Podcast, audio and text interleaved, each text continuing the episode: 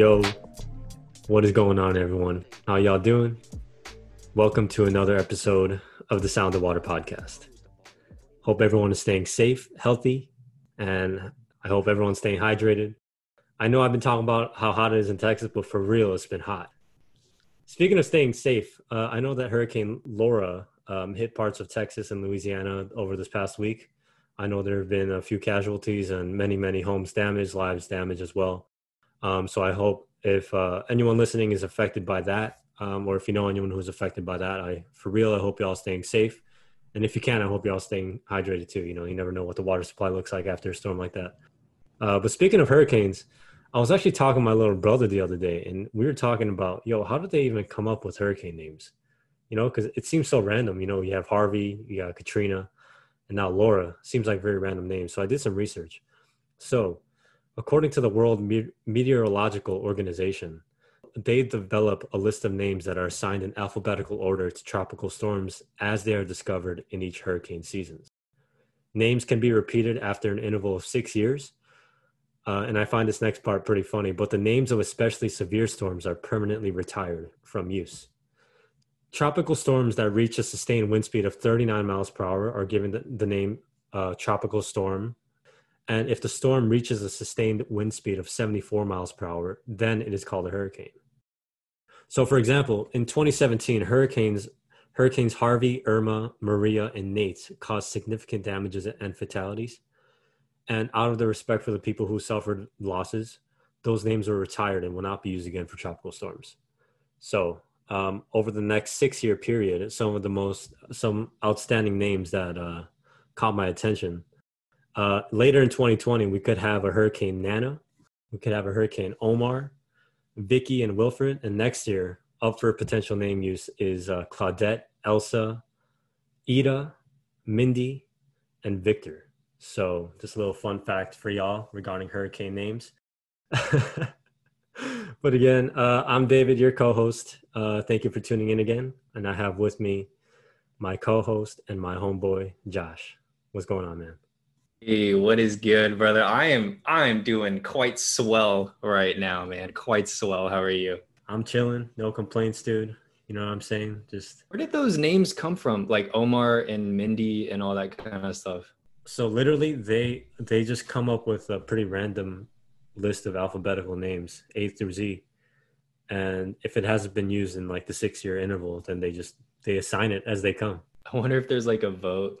Like they're like like, what's the next one? I'm thinking Omar, man. Omar. Why would you name Omar. it Omar? Oliver. Dude, that's what I'm saying. Dude, there's some ones in the past. So in 2017, there was Ophelia. There was a Ophelia is pretty live. I would be the one voting for Ophelia. and then in uh, in 2019, there was a Pablo. There was an Olga, Ooh, Nestor, Sebastian, Tanya. Hmm. You know, yeah. I gotta say, I think that was one of the most interesting ones that you've said, but I, I'm kind of bummed it didn't involve bottled water because you know this is the this is the last episode of season one, and we've had all these like debates and and I feel like you've made a lot of growth in your bottled water journey. And and I think now that you're an Ozarka ambassador, I can I can share something with you that I, I couldn't share with you before. Yeah. So well Oh, go ahead. Now, I was going to say, it, in this situation regarding hurricanes, it's ironic because these are situations where we need bottled water to be distributed. You know Ooh. what I'm saying? So, so in this perspective, um, the saga continues. Yeah, the, yeah, it's interesting. It's not all bad. You know what I'm saying? That's very true, man. Oh, yeah. I love that. Yeah. So what what I was gonna say was, um, here let me let me let me pull up the photo real quick. I gotta I gotta go. Um, I got to go deep for this one. So let, let's see here. Is this about Ozarka? It's about Kirkland. Oh, yeah. You you already know I'm past that. But, you know. All right. Well, I can't find it, so I just gotta. Right. You just gotta believe me, okay? Okay. Yeah. Yeah. So, for the longest time, I gave my dog Kirkland water. like you were, you were here praising Kirkland water, and we straight up buy Costco water to give to our dog. I, All right, wait, hold on, hold on. wait, I'm more surprised that you actually buy bottled water to give to your dog. She would do the same for me. okay. I love her. We we actually since then we upgraded her to filtered water. So wow. Yeah, so I I strictly give her filtered water. She has only had she has never had tap water since we've gotten her. No wonder she's so big and strong. Yeah, dude. dude. She's got a great coat. Oh, very, very sweet. It's so Man. it's so cute, dude. Like in the morning, I wake up at like six thirty. I, I go and she has a special cup. Her name's Daisy, so she has a little cup with a daisy on it. And then I go I go to the refrigerator and I I like I like put it there and get the water. And then she she comes yeah. and then she sits and then she waits. And then I go to the backyard and then she like comes with me, dude. It's the sweetest little thing. Dude, uh, you're gonna be a great dad someday. Oh, dude. Are you kidding me? Thank you. So Giving your much. dog purified Kirkland water. Up until a couple weeks ago, I was, you know, that I was drinking that like, you know, like it was holy water or something like yeah, that. man. But now, but now you've seen the light. You jumped yeah, on. I have seen the light. Sarka spring water, bro. We yeah. we actually no. transitioned midway through the podcast from Ozarka bottle to Ozarka filter. So we have like one of those those giant uh what is it called? Like the big like water cooler thing? Like that's usually like in offices and stuff. You know what i'm talking about? Like the 10 gallon jug yeah yeah. So we straight yeah, up got like the the the business bro. Like like dude. we're yeah, invested. You are upgrading. Mm-hmm. dude i just want to going back to the intro though i just think it's funny how you you can retire a hurricane name you know mm-hmm. what I mean? It's just kind of messed up. Like if it's if it's destructive enough, you can retire it. Like it's a, like it's a basketball player jersey or something like that. You know, it's, it's like, I can imagine walking to like the World Meteorological Organization office and they got like banners hanging, like Hurricane Harvey 2017, Katrina oh, oh, 05. No. it was just too hard. It, they went just, too ham. I just thought it was kind of funny. Like yeah, it's noble for real though. Like, I hope everyone affected by Laura. Yeah, y'all yeah, y'all know but... we're joking. we we we hope y'all are staying safe. But man, um, so it's the last episode, season one, man. Mm-hmm. Come a long way. Yeah, man. Straight it? up, I I can't believe like it's time has flown by, but at the same time, like I feel I have learned so so much. Like talking mm-hmm. with all these different people, man. It's been insane. For real, for real. I mean yeah, I mean, I kind of mentioned this in our opening episode when I was like saying thank you to you for bringing me on this project. But it's like over these past two weeks or two months, I should say, that we've been doing this. It's like, you know, this is my first time venturing into the creative space and doing something uh, where I'm producing my own content, you know? Mm-hmm. And when I say my own content, I mean between you and yeah, I. Yeah. And, uh, it's been quite the learning experience, but also just speaking with all these different guests, um, and especially with the season one agenda that we had talking about Black issues, Black Lives Matter, um, systemic um, injustices happening in the U.S. You know, starting from Ricky's perspective, uh, being being a local Dallas native, uh, growing up from the hood, and then you know transi- transitioning to Melanie, who is in academia, and then Mel, who is uh, she's global. You know, what I'm saying mm-hmm. she's she's worldwide and then ending it with Goody Goodlow, uh, the theologian, you know, the and that aligns with more of our Christian tone, you know. Mm. Um, it's I feel like we've done a good job of really just nailing down an all-encompassing perspective, and uh, I don't know, dude. I'm just feeling really grateful, very humbled. You know what I mean? I feel like I've learned so much, and these people that we've been talking to, it's like I never would have interacted with them, you know, if I was just you know, just living my normal life. I, there's no way I would have mm-hmm. interacted with these people, talked with these people. So,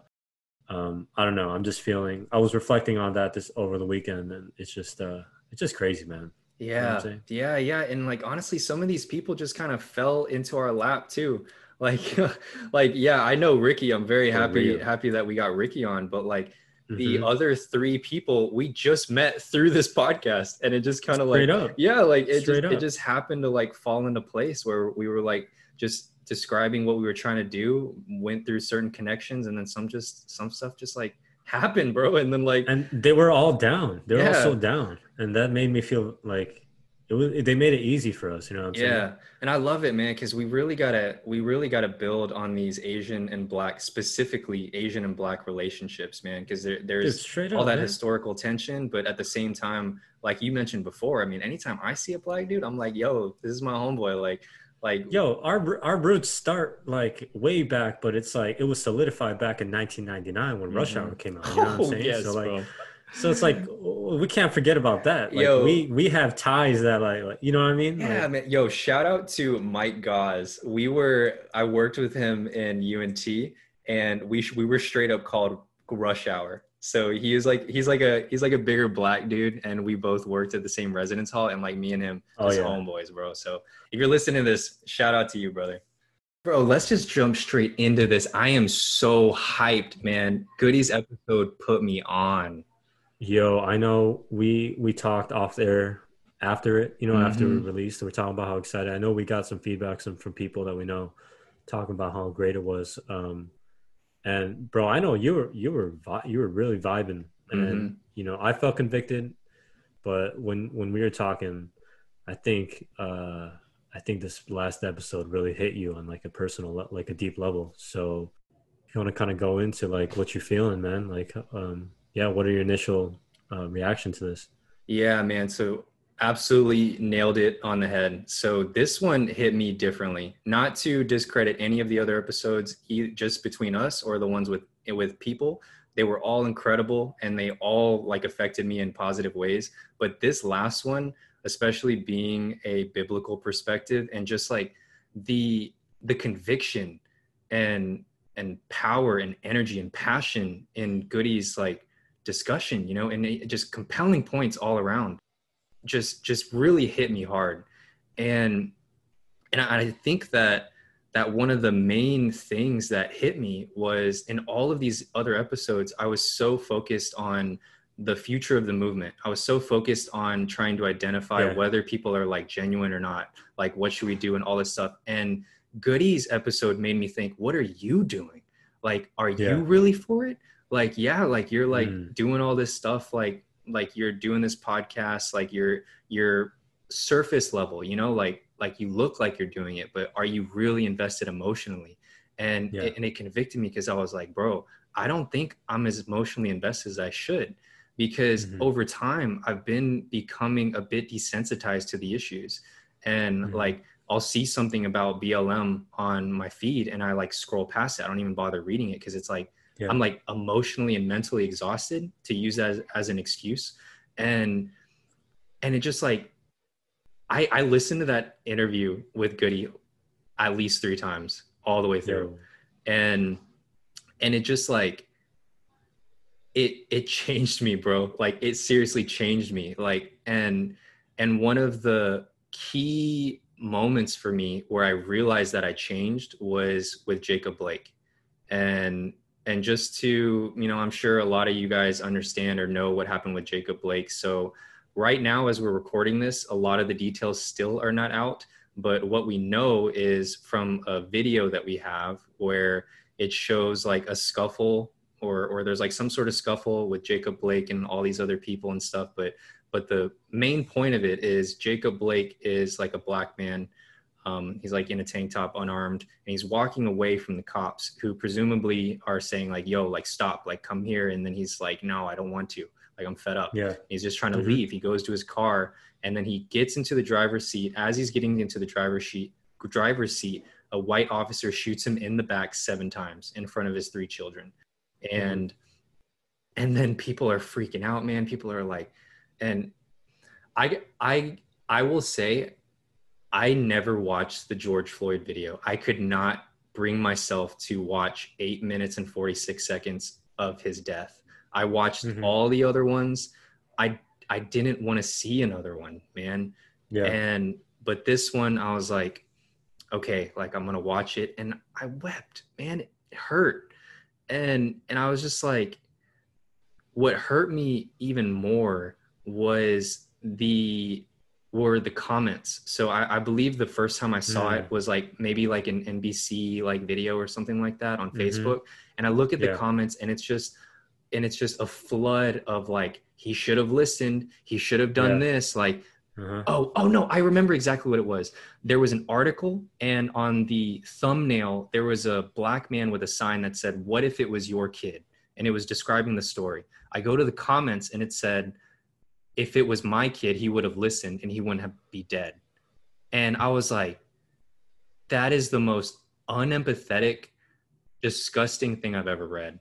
And and I, I was like, I was full of these this like whirlwind of mixed emotions of like anger, frustration, but also just like sadness at not only his injury and his family's like hurt, but just sadness of like the lack of empathy and the lack of like uh, dude it like even just talking about it like it hurts. i feel you. And, yeah and i was I just like you. like i was like man is this what like black people have been feeling all this time? And and I, I was just like so convicted to the point where i was like i can do more and and not even like in a legalistic way but in the sense of like my heart is pushing me to do more. I know i can i can say more. I can i can i can talk with people more. I can i can make more of a difference. And and it was just that coupled with the fact eh, and with, with the points that goody made in in really just saying if you are christian and you are for trump you have your mind in the wrong place like that that's really what i took from it. And and i know that the conversation we had before it was it was lighthearted and i really enjoyed it. And and i think that having a lighthearted perspective on those matters is important and being able to talk about it in that way. But goody brought it up in such a perspective where it was like this isn't a joke. And mm-hmm. and like like you need to vote and you need to get him out this guy yeah. is literally putting children in cages from their parents. This guy yeah. is calling entire black countries s-hole countries. He's using rhetoric from dog whistle politics of the 1960s in order to incite racial violence and tension, like all these things. And I was like, dude, often I, I, and I, I am sure a lot of other people would have the perspective that all these different forms of truth are valid in their own ways. And I think that the underlying implication behind that is they're all equal, but they're not. All of these, all of these truths are better than one another or worse than one another. And, and they're all going to, to be closer to the one truth. And, and I can give an example of that to illustrate. Sure. So yeah, I was just going to ask. So like, let, let's say, let's say you get burned by your friends, you get burned by your work, your girlfriend cheats on you, all this stuff. One reaction to that is to come to the conclusion the world is a terrible place. It is cutthroat world. Fight for yourself, protect yourself. It is all about you. And that's a very convicting perspective because it's pulled from the experience and the, the truths of your experience, right? Mm-hmm. And you can have another perspective where let's say someone like is everything's going well for them man they got a lovely family great friends wonderful like workplace and all this stuff and they're going to sure. have the perspective of like yo like people are redeemable yeah they have mistakes but they have like but there is beauty in the world you know but that yeah. perspective can also be flawed because then you're unaware of like yo what happens when that dude gets shot in in the grocery store then yeah. what you have though is you have two very compelling and elements of the truth here. So, but but they're not as truthful as they could be because the real truth is an amalgamation of, of those different perspectives.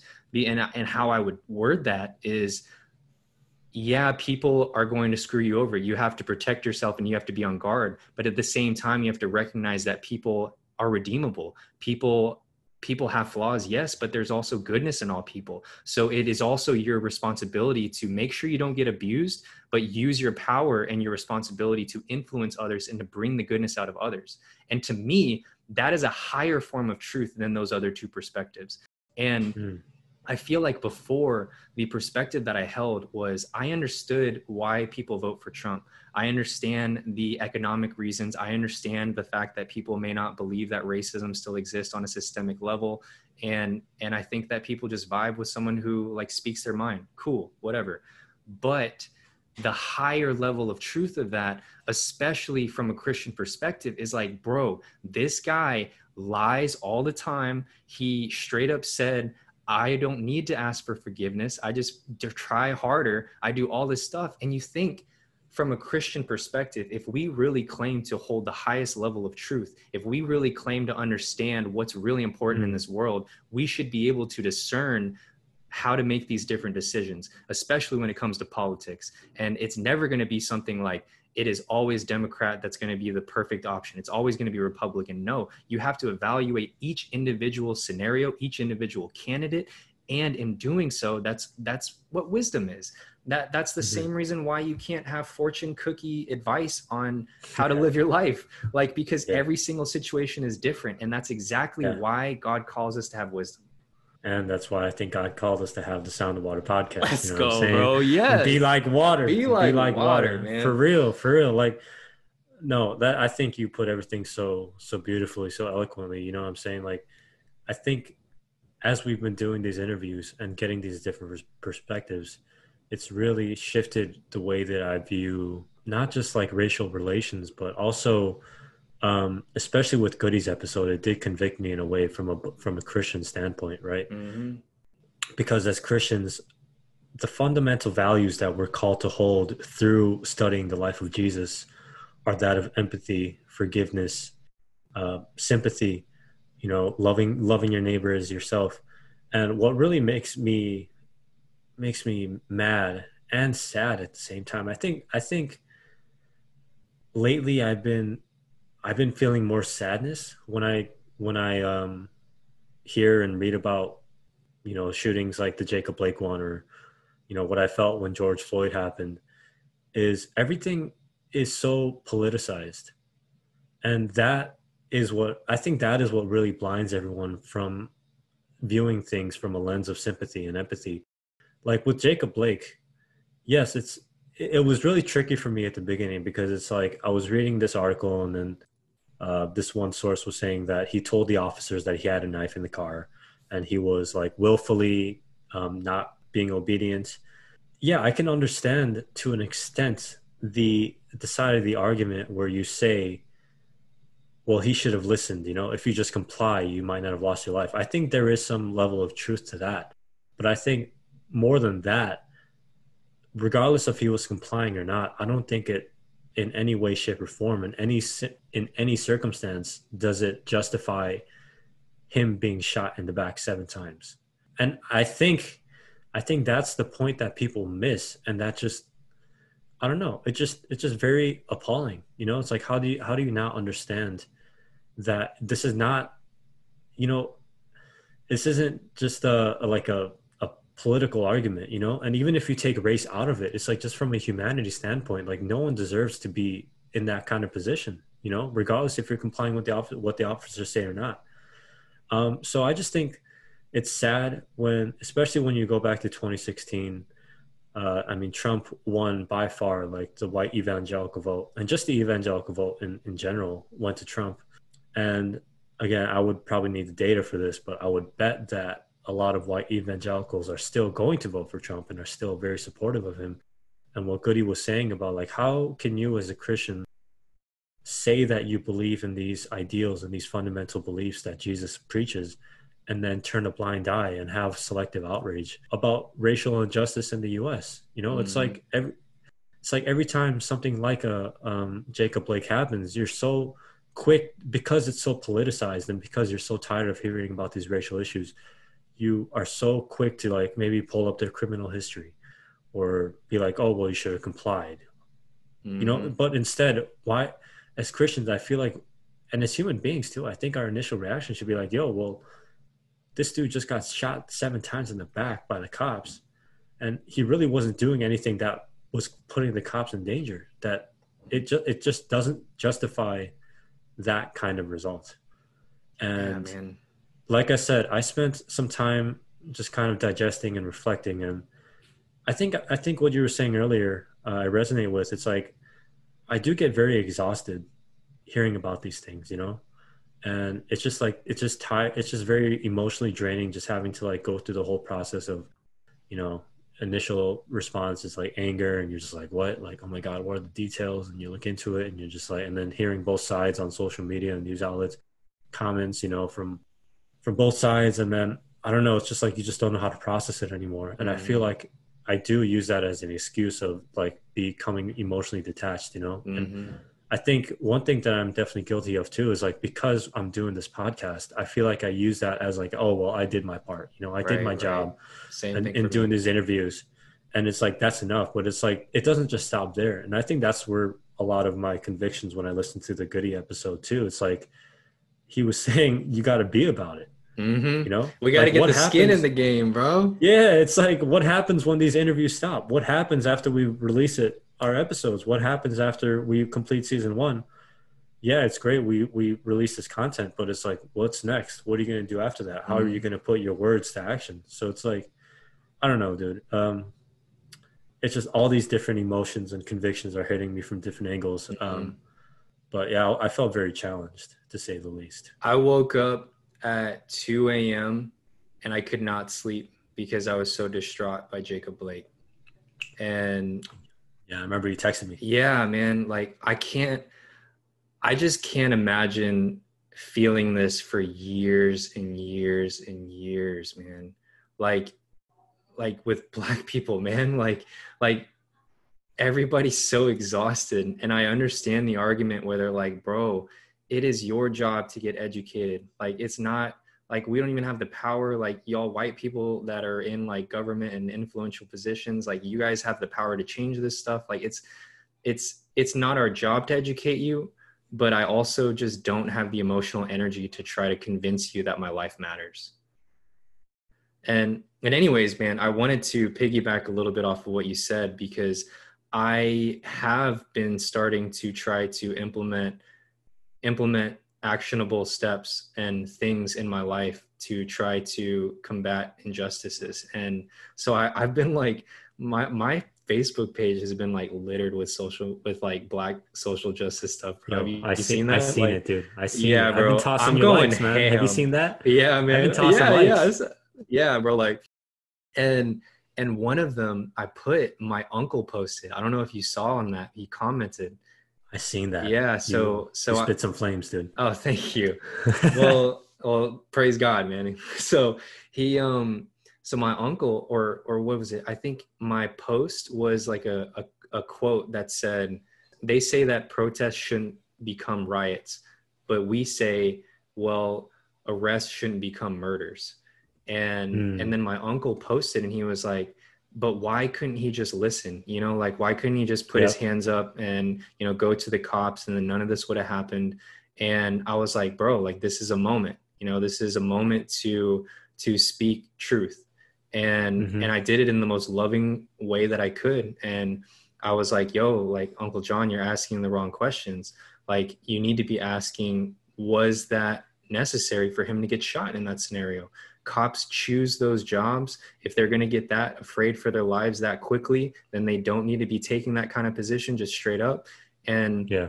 And i want you to think if i was in that kind of position and i tried to elicit some sort of empathy from him for me and that what if i just was fed up with the cops? What if i was being a rebellious teenager and i was like dude screw this. Like i'm not doing this. This is stupid. I've been harassed my entire life by you cops. I'm just going home and then I try to get into my car, my 2004 Toyota Corolla, because I'm a 16 year old, and then dude shoots yeah. me in the back seven times. Not mm-hmm. once, not twice, seven.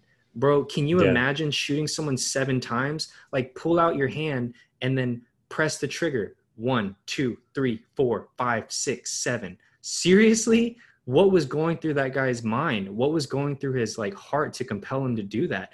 I think it was anger but one of the things that I stopped doing is I stopped trying to discern people's hearts. I don't care what's going in your heart. I don't claim to know anything, but I can evaluate the facts and evaluate the information that I have. And I can reasonably say that that man did not get need to get shot seven times. And so I, I commented and I was like, yo, what if that was me? Would you would you dig through my criminal record? Would you justify this shooting by saying oh if he only would have listened my stupid nephew like he deserves to be paralyzed waist down in the hospital chained or handcuffed to the bed.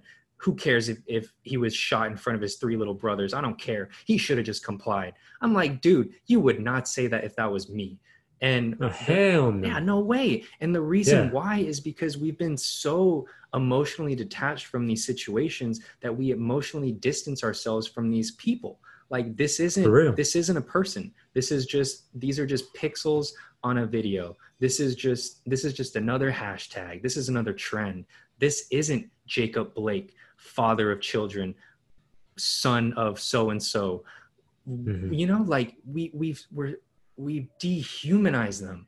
And and one of the one of the interesting points that someone made to me a little while back and, and i don't quite remember how how it came up but but it's the idea that people latch onto the idea that good things happen to good people and bad things happen to bad people and it's this psychological response this subconscious desire that we have in order to perceive the world a, a certain way so it's something that drives rape culture. It's something that drives people being emotionally dis- distanced from Black people getting shot in the sense that whenever something happens, we justify it by saying, You could have done this. Why didn't you mm. do hmm. this? Or this wouldn't have happened if you did this. Because hmm. subconsciously, mm. we have to have this, this idea that we are in control of our lives and if we live properly bad things won't happen to us because we just like can't comprehend the idea that you can be good and like bad things happen and mm. and it was a very interesting point to me because it's like yeah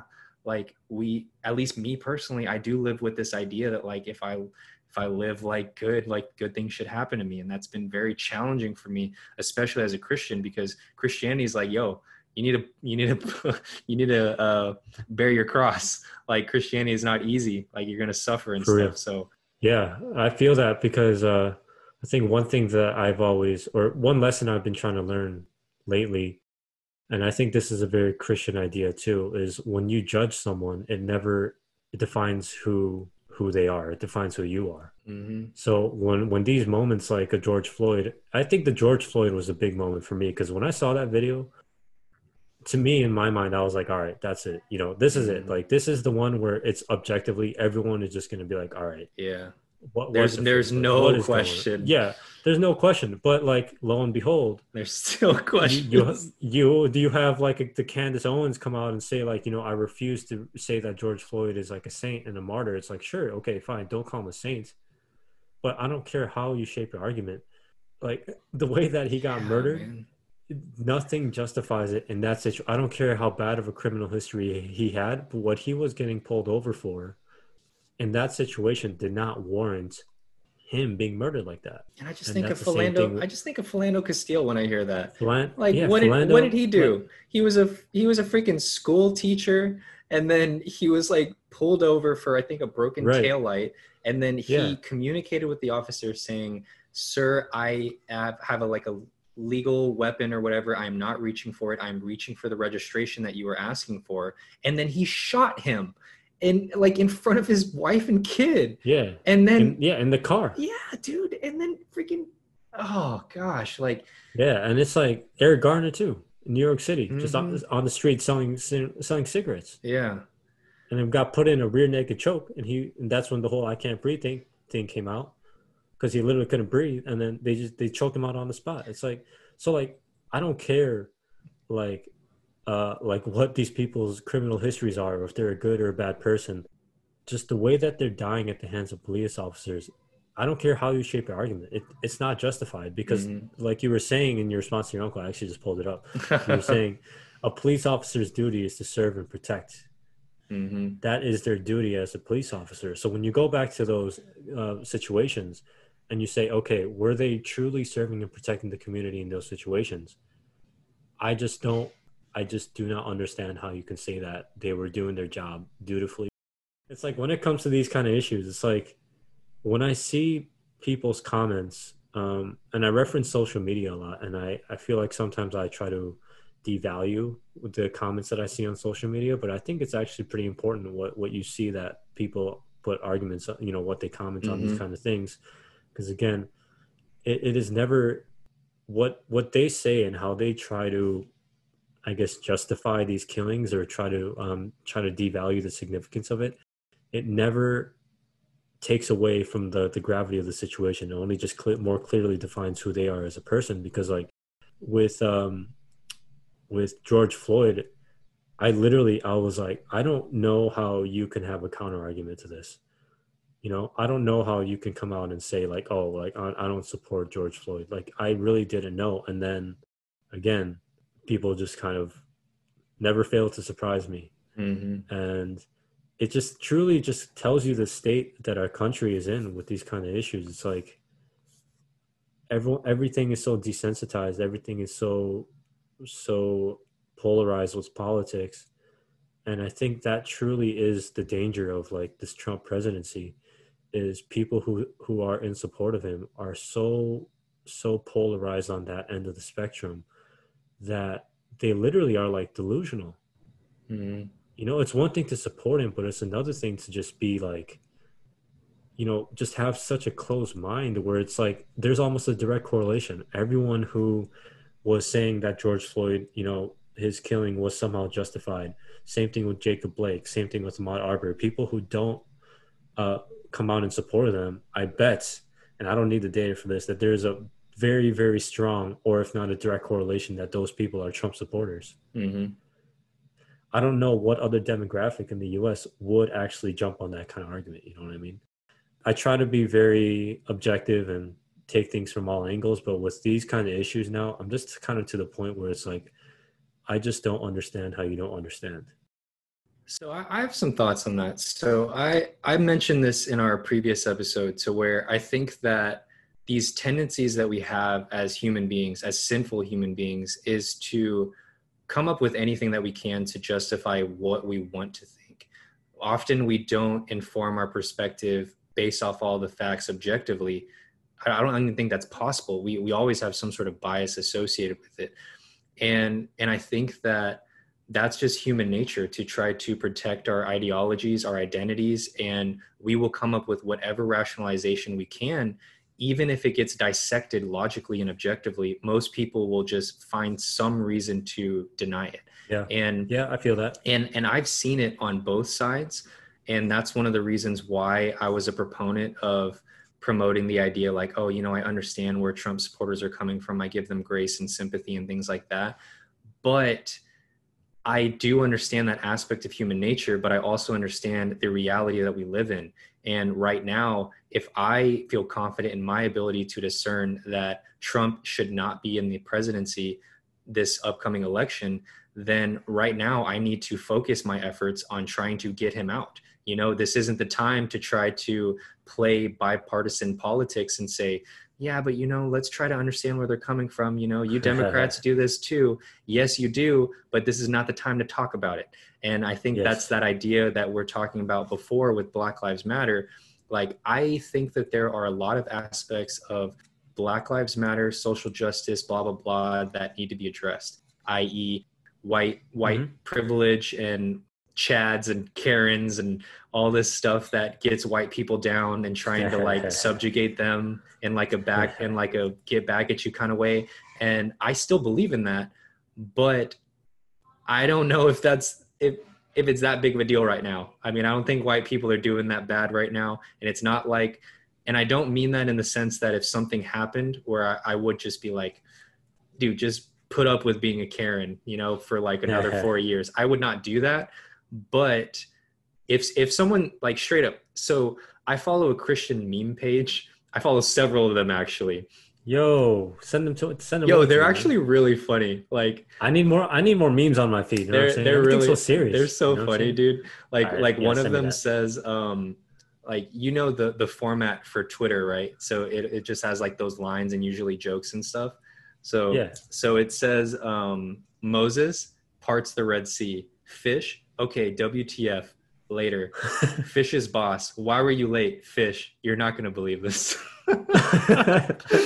and like I, I will say not all of them are that funny and i don't know if that translates as well not seeing it like um, with your eyes but some of them are really Yo. funny dude. Yo, post that on the website, man. okay yeah but um wait why did i say okay so the christian meme page said like they started making karen jokes and and like peop and like Oh. on the comments people were like all laughing like ah blah blah blah and in my head i was like bro like that's not okay like you're you're that's not cool so i sh- i like i commented i was like really like on a christian meme on a christian meme page and i got like one one like hey, yo, props to you for calling that out. It's funny because churches are full of Karens. You know what I'm saying? So. Mm-hmm.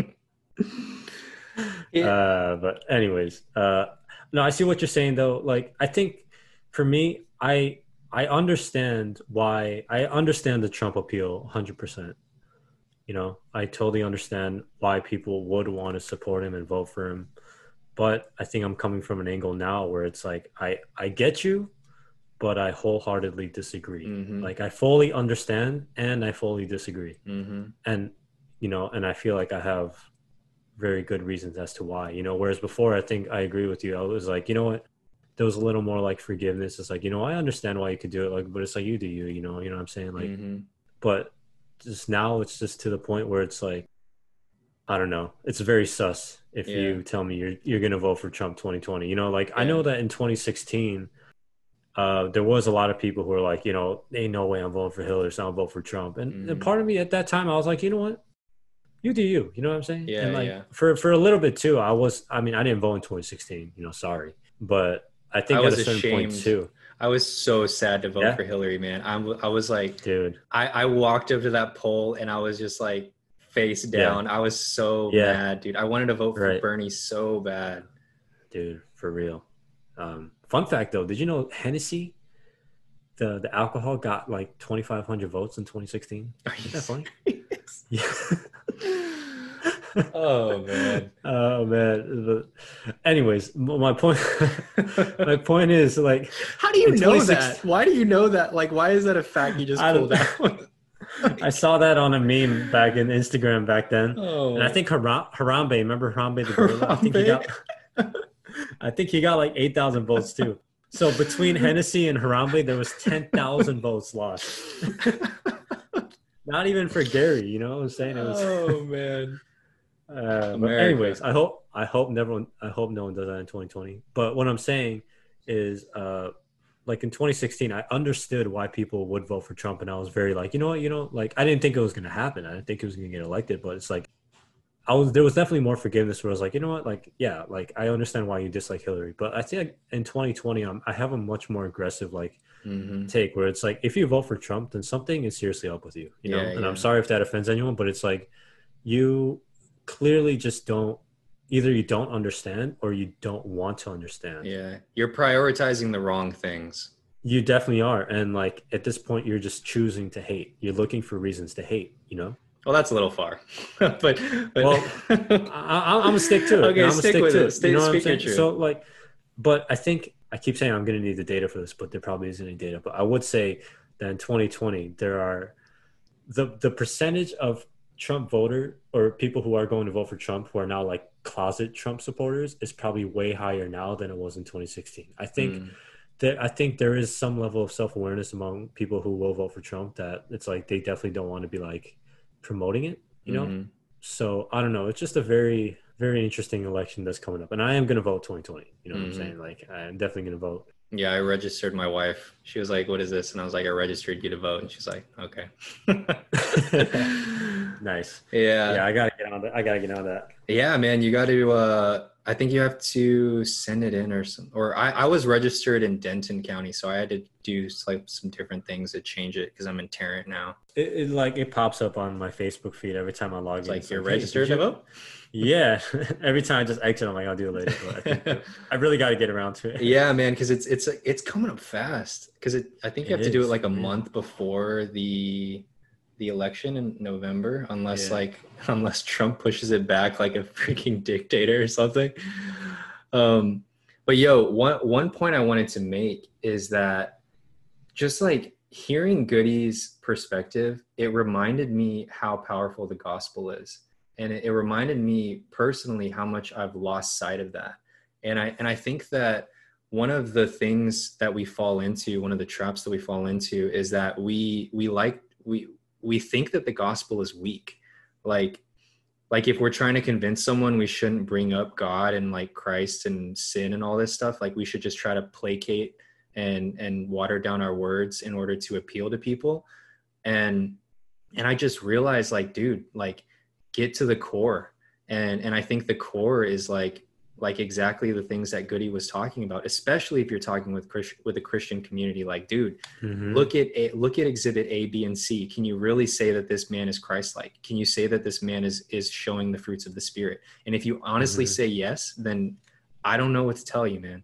And and even yeah. taking that from a perspective of talking with secular people, it just like it it showed me like if you are that confident that your perspective is more aligned with the gospel than this person, then shouldn't you first, one, see it as your responsibility to say something, and two, be confident that what you're saying is true? It doesn't matter what other people say. It doesn't matter if people laugh, react at your stuff, and say that you're stupid. If you yourself are right with God and you know that what you're saying is right, go for it, bro. And that's why I've been so much more outspoken on social media because I don't care if you think that I'm I'm annoying for posting mm. six Black Lives Matter posts.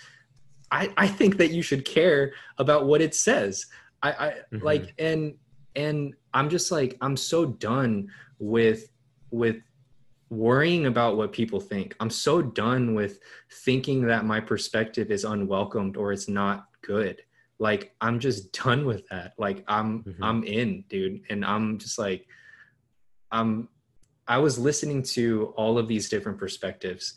I listened to I think I listened to all of them, all of all of the different interviews and stuff and and I was like it was so interesting to me how every single perspective brought forth some sort of some sort of truth and obviously goody is going to be the one that that resonates the most with me because he's like he's educated he's he's theologian pastor he's got all this all this biblically sound perspective mm-hmm. but like mm-hmm. i was i was listening to ricky i was listening to melanie with mel all of them spitting their truths and spitting these things that that all coincided with one another. I was shocked at how much of these perspectives overlapped.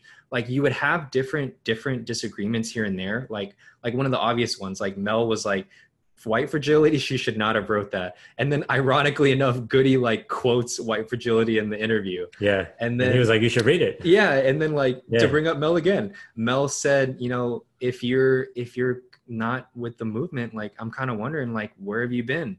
and then melanie was the more like hey you know you can never be late and do all this stuff and yeah and yeah, like yeah. i'm i gotta say like i it's that same sort of thing where i think that all of those different perspectives have elements of truth to them and it's our job Absolutely. to to amalgamate them and put them all into a coherent perspective that informs the way that we see the world and then we use that in order to affect change and and I just gotta say, bro, I was listening to these episodes. I was like, dude, this is some pretty good content, man. Like, I'm I'm dude, very happy bro, I'm to tell, do this with I'm you. T- I'm telling you, I know I mentioned this in another episode, but it's like when I listen to certain freestyles and I get like goosebumps. You know, mm-hmm. when they, they, really go in and it starts like clicking with you. I felt that a lot with uh, Mel's episode, mm-hmm. um, and especially with Goody's. You know what I'm saying? Like, yeah. and it's true. Like, I think when I think about uh, like Black Lives Matter and just racial issues a lot of times I separate that from like how from like a um how I would think of it as like a Christian, you know what I mean? Mm. For some reason I already I always like try to like tend to separate those two things, you know? It's mm-hmm. like oh like my faith is one thing and then standing up for social justice is another. But what really convicted me in Goody's episode is like it goes hand in hand, you know what I'm saying?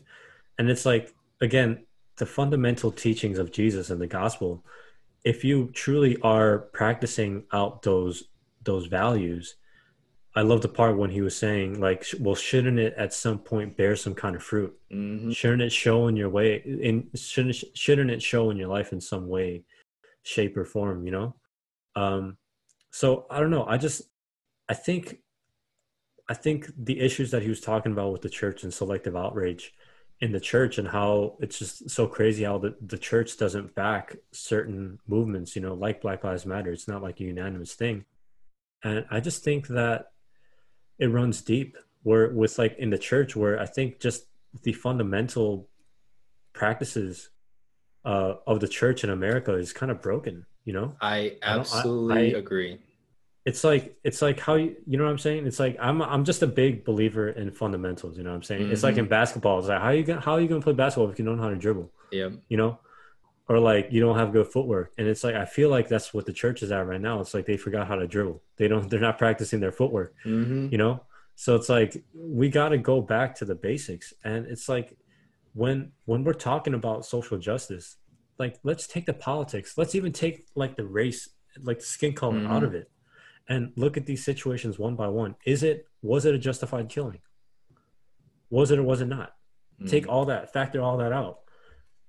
You know, mm-hmm. and again, I don't know if I'm being closed minded by saying this, but it's like if if you factor all those things out and you still come to the conclusion that like oh you know what? I'm still on those police officer side. I still don't think there's an issue. There's no issue with the police department and the training. And i still don't believe that you know i still believe that that person because he had a criminal history or like he was a bad person in a previous a stage in his life like yeah he deserved to die in that moment if you come to that conclusion I, i'm at the point where i'm seriously questioning like your values like mm-hmm. and especially if you're a christian and I'm sorry that comes out if, if that comes off as kind of judgmental, but like I like you were saying, like if you if you believe in something and you, if you believe that you have this conviction with God and that is what you are you think you should believe based on your own relationship with God, then you should say it. And I think mm-hmm. that's kind of where I'm at. Like if you really are like if you really are thinking that and are choosing to take the humanity out of this person's life, like a Jacob Blake, it's like why is it why is it all about like oh he should have complied rather than dude this dude literally just got shot in front of his kids yeah wasn't man. doing anything like like i posted something about this a couple weeks ago it is so sick how we politicize every single death and there's not literally. even any time there's no room to mourn like no, there's no room to be like dude another black dude shot another yeah, father like, it, it's so it, it's like that's always it seems like that's the initial reaction these days you know it's like whenever something like this happens, there's no initial mourning period. It's only from one side. But I think it even skips the mourning now. It just goes straight to anger. Yeah, man. There is no like collective mourning because everything is so polarized. Everything is so politicized. And a lot of that, I will say, again, and I'm sorry if this comes off as aggressive, I will say a lot of that is perpetuated by Trump mm-hmm. and how he handles the, these situations as a president. It's disgraceful.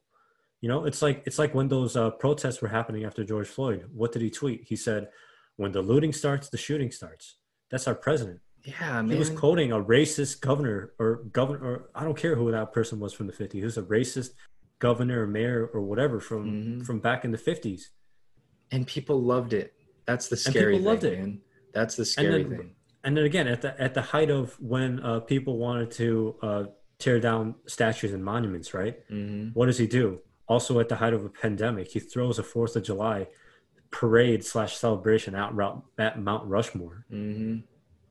It's like right at the time when there's uh, all this awareness about like what that actually stands for, and actually the main architect who designed it was a blatant racist. He was a supporter of the Confederacy. Mm-hmm. So it's like knowing all these things. It's like he's purposely, like, like perpetuating all these issues, and it's like it just feeds into his following and that's why i say like if you at this point are still so blindly following this man and his administration and believing everything that he's saying is is truth and it's your gospel that i'm seriously going to question your character and your values just mm-hmm. as a human being and especially if you're a christian mm-hmm. and again i'm apologizing as a formality but i really don't feel too bad about saying that at this point you know mm-hmm. it's just like that's where i stand it's a mm-hmm. straight up joke like we're living in the Twilight Zone. We're yeah. we're an episode of The Simpsons. Like other countries, other countries don't take us seriously. Yeah, like, man, we straight up fell off the map. Like people laugh at us and like, oh, it's sad. Like it's the fall off. You know what I'm saying? Yeah. It's like, and it's uh, it's just sad. Mm-hmm. These days, sometimes I just like think of these situations, and it's so sad that it makes me laugh. You know what I mean? I'm yeah. just like, I'm like kind of like mourning, and I'm like, I kind of like chuckle. I'm like, dude, we're screwed. Like, like yo. Uh, you know what I'm saying? Yo, let me let me instill some hope in you. Let me instill right, some hope. So, so, so going back to the same thing, you know, this idea that there are higher forms of truth, um, more more truer perspectives than others, whatever. And yeah, and I absolutely vibe with you. I, I am way more aggressive in my tone and or I guess aggressive is the right word. Aggressive doesn't always have to mean like disrespectful. And yeah. and it's just because i i can see the urgency and importance of these issues. It's it's not a joke you know? Like it is my responsibility to call things out when i see them. That that that's my job. And and i've gotten to the point where we had this we had a discussion about this i think i asked you like four times. I was like what's the threshold?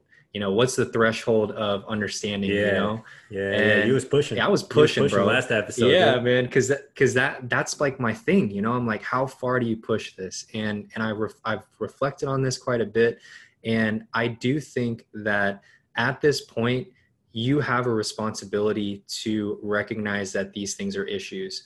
Like you don't have an excuse anymore specifically if you live in america if you live in like korea or something maybe you can get a pass but if you live in America, you have seen these issues go on for years. Oh, Trayvon Martin was like 2012 or something. And, mm-hmm. and now we still got George Floyd and, and Jacob Blake and Ahmaud Arbery, Breonna Taylor, and, and all these people in, in what was it, 2020? And and you're gonna claim that you don't understand that Black Lives Matter is, is still not a terrorist group and, and that this is an issue. How how much longer? How many more black lives do you have to see in order to make this make this a reality for you? and mm-hmm. and i just i get to the point where i'm like it won't become your reality because you refuse to see it and but here's where the hope here's where the hope comes in you have to understand where people come from and as christians you and i can have that mutual understanding that people are sinful. And sin will manifest in ways where it clouds your perspective. It clouds your self-perception. It clouds your perception of reality. And just in doing so and being a broken human being and even from a secular perspective i'm sure psychologically this makes sense in that your insecurities your issues and your trauma will inform your perspective and cloud your ability to see a reality objectively. And mm.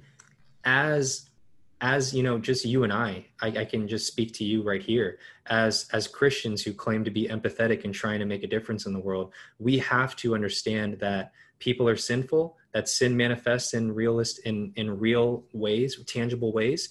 And we have to understand that we have we have to give grace because god loves us as sinners. We were in the same boat. We are still are in the same yeah. boat.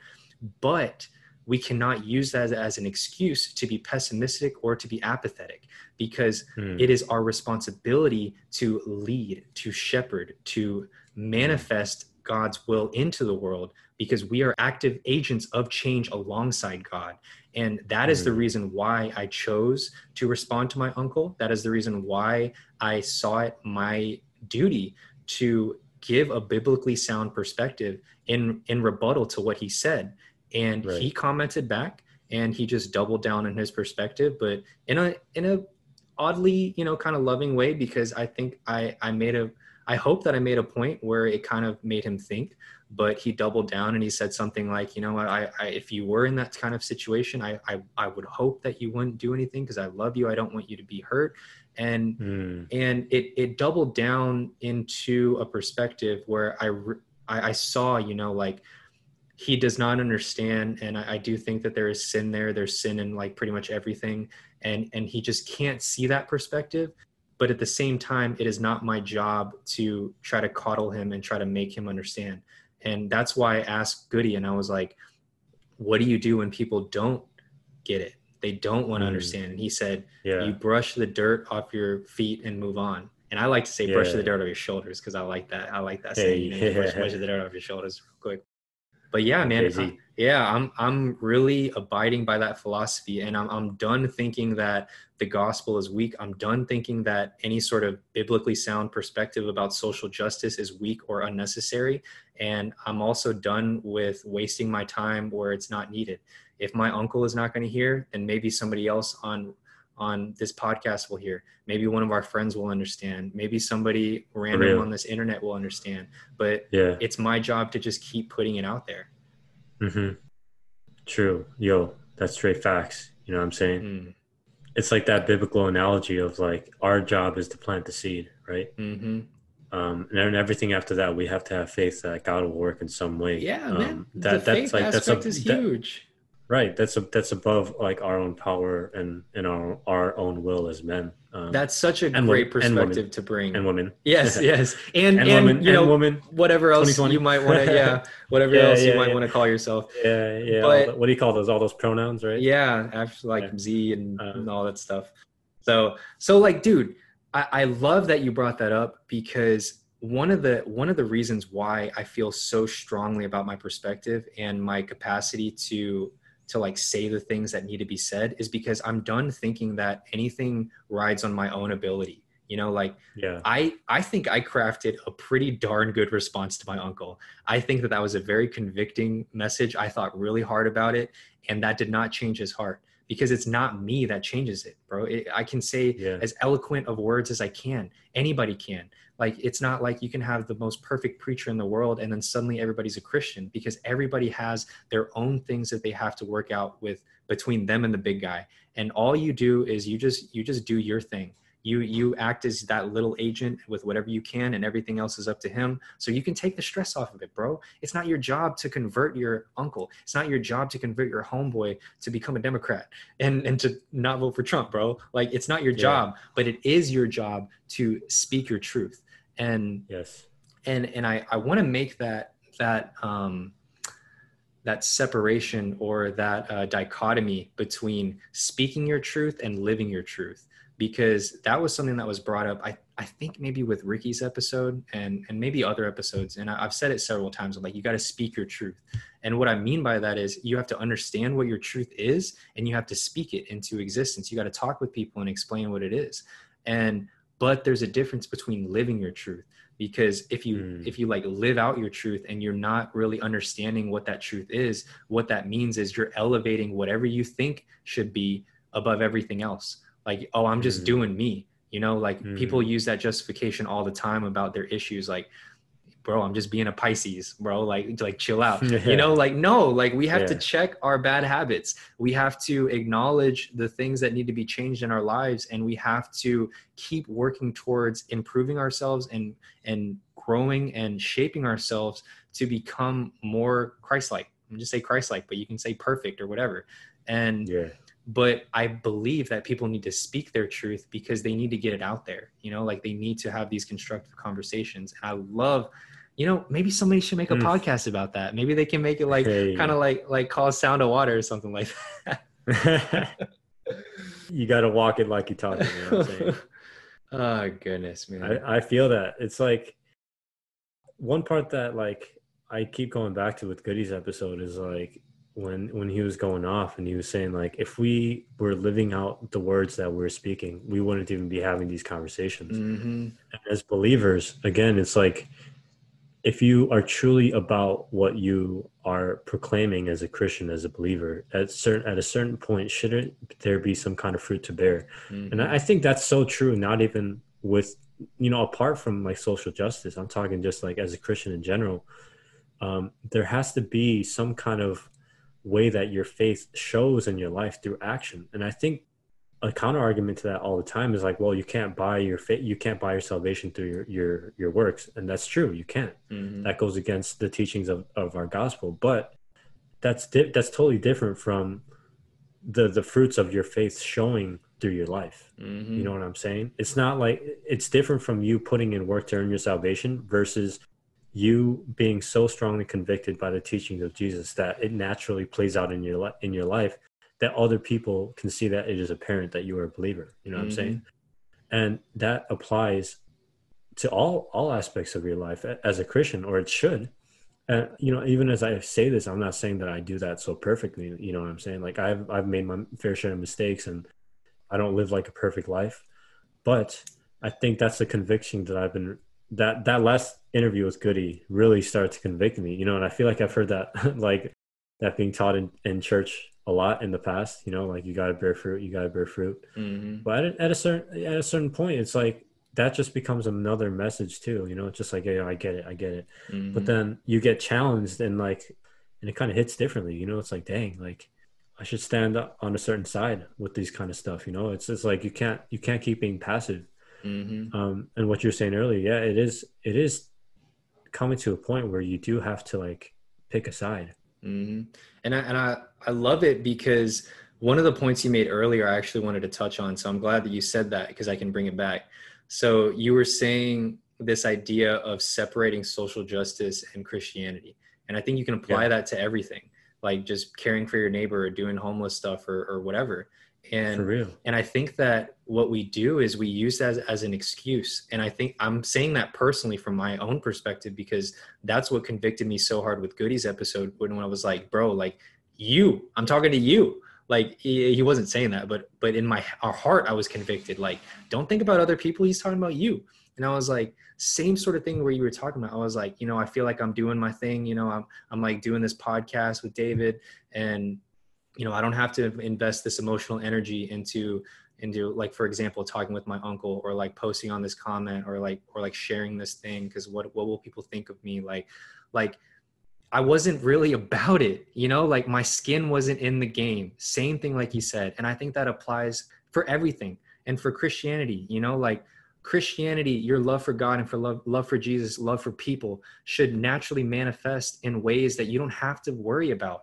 It's because you love golf so much that you just wake up because you want to do golf. like, like it's just that that's just the way that you live. And and I mm-hmm. think that exactly like what you said, I think the church specifically has lost their way so much to where we are like Sunday Christians and we we just like we we set aside a certain aspect of our life for Christianity and then everything else does not involve God. And that's not supposed to be like that, bro. Like it's supposed to fully encompass literally everything that we do and naturally spill mm-hmm. out to everything. And mm-hmm this is this is one of the the things that I've been working on. So so I have a blog and I recently changed it to Joy of Josh, but originally it was called Art of the Dragonfly. And what I mean by the art of the dragonfly is dragonflies when you think about them like they they like move sporadically but but methodically so they'll like they'll stay in one little spot and then they'll just like shoot and zoom to another spot and stay there for a second and then keep doing that oh word i didn't know that yeah, you didn't know that, dude. Dragonflies are no. I honestly, they still kind of scare me when I see them because they're, they're, so, they're kind of big. They're big, eh, but it's like once I remember, oh, they're pretty harmless. Then I'm like, wow, dragonflies. But like, I didn't. I, I did not know that. Okay. yeah, man, and and so so like the the thing that I drew from that like behavior because I I saw a dragonfly on my trip to Vietnam it like got caught in like our tour bus van or something when when only me and Shelby were there when I was like going through all this metaphysical crisis and stuff uh-huh, and uh-huh.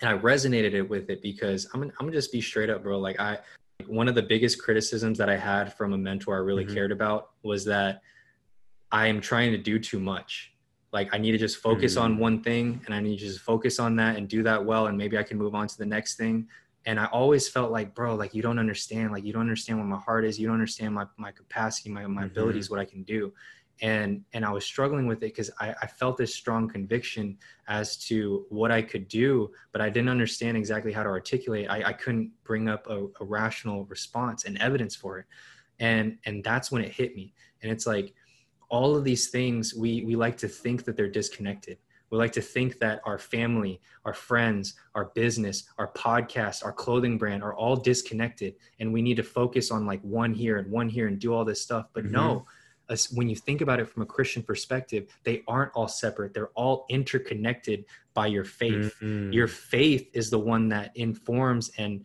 and flows out into all these different things. You can be a Christian to your family. You can be a Christian to your friends. You can be a Christian playing video games it's it's not like you can only be a christian on sundays with your christian friends and then you have to go do your secular job and and that's like your 8 hours where you're secular no it is your job and your duty and I don't say this in a, in a legalistic Pharisee sense, but it should naturally flow out to where you look at that as an opportunity to spread the gospel and to spread God's kingdom. You look at that Word. secular perspective and you think, where can I make a difference? Where can I mm-hmm. be a Christian in this perspective? And you do that mm-hmm. with literally everything, bro. You do that with mm-hmm. rest, sleep, friends, family, brand, all this stuff. And that is the art of the dragonfly. The art of the dragonfly is you have all of that stuff that God Duh. informs of it. And dude, and this is the last part. You know, you know how like bugs are drawn to like lamps and stuff, like and they like float around. God yeah. is that like like bulb, bro. And then you're just like, bro. oh, I just, I'm I just did it. All right, I'm I'm starting a campaign right now. Uh, forget Joy of Josh. You're going back to Art of the Dragonfly. Why why you change that, dude? Are you kidding me? Okay, so so Art of the Dragonfly is like the the me- methodology behind it, but Joy Josh is like the main branding. Like Art of the Dragonfly is the stuff I'm gonna like teach people and like and like describe how it all works. But Joy of Josh is like, because like, dude, Joy of Josh, like, what's Joy of Josh? Joy is from is from the Lord and that this is Josh. What's up? And from the art of the but dragonfly. Art of the dragon. Butterfly is windfall. You got all these. Oh my god. Dude, you're going Grandmaster Josh on me right now, dude. Sound of water, be like water, art of the dragonfly.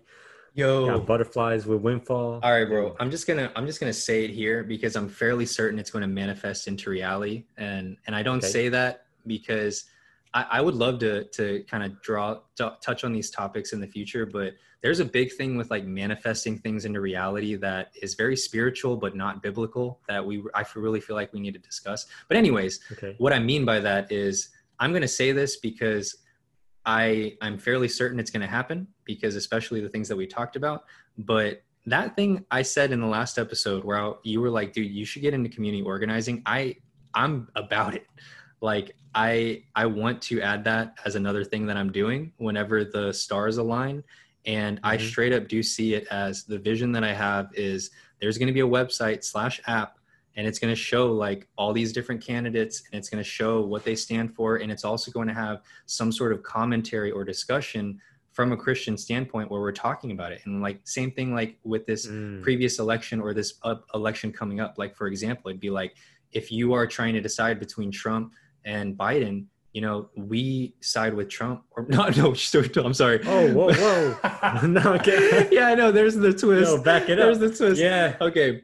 We we we side with Biden because A, B, and C, and we understand yeah. the perspective for Trump because of A, B, and C. But this is why we think this is more of a biblically sound perspective, and mm-hmm. having mm. that kind of like commentary and discussion on literally everything, and and doing what I said before, where it's like you can find actionable steps on how to get um, how to get integrated into your community and stuff and like wh- how to how to vote how to call your council council hall how to how to do all these things and these are the politicians that are currently like trying to get elected in your in your town and this is what they do this is why they're important and and i think that same thing before what i said i was like dude Gen Z is going to be should be the one to do. And I was like, you know what? I'm going to do it. I'm done waiting on yeah, other people to do it. Bro. Gen like, Z, dude. Are you oh, kidding man. me?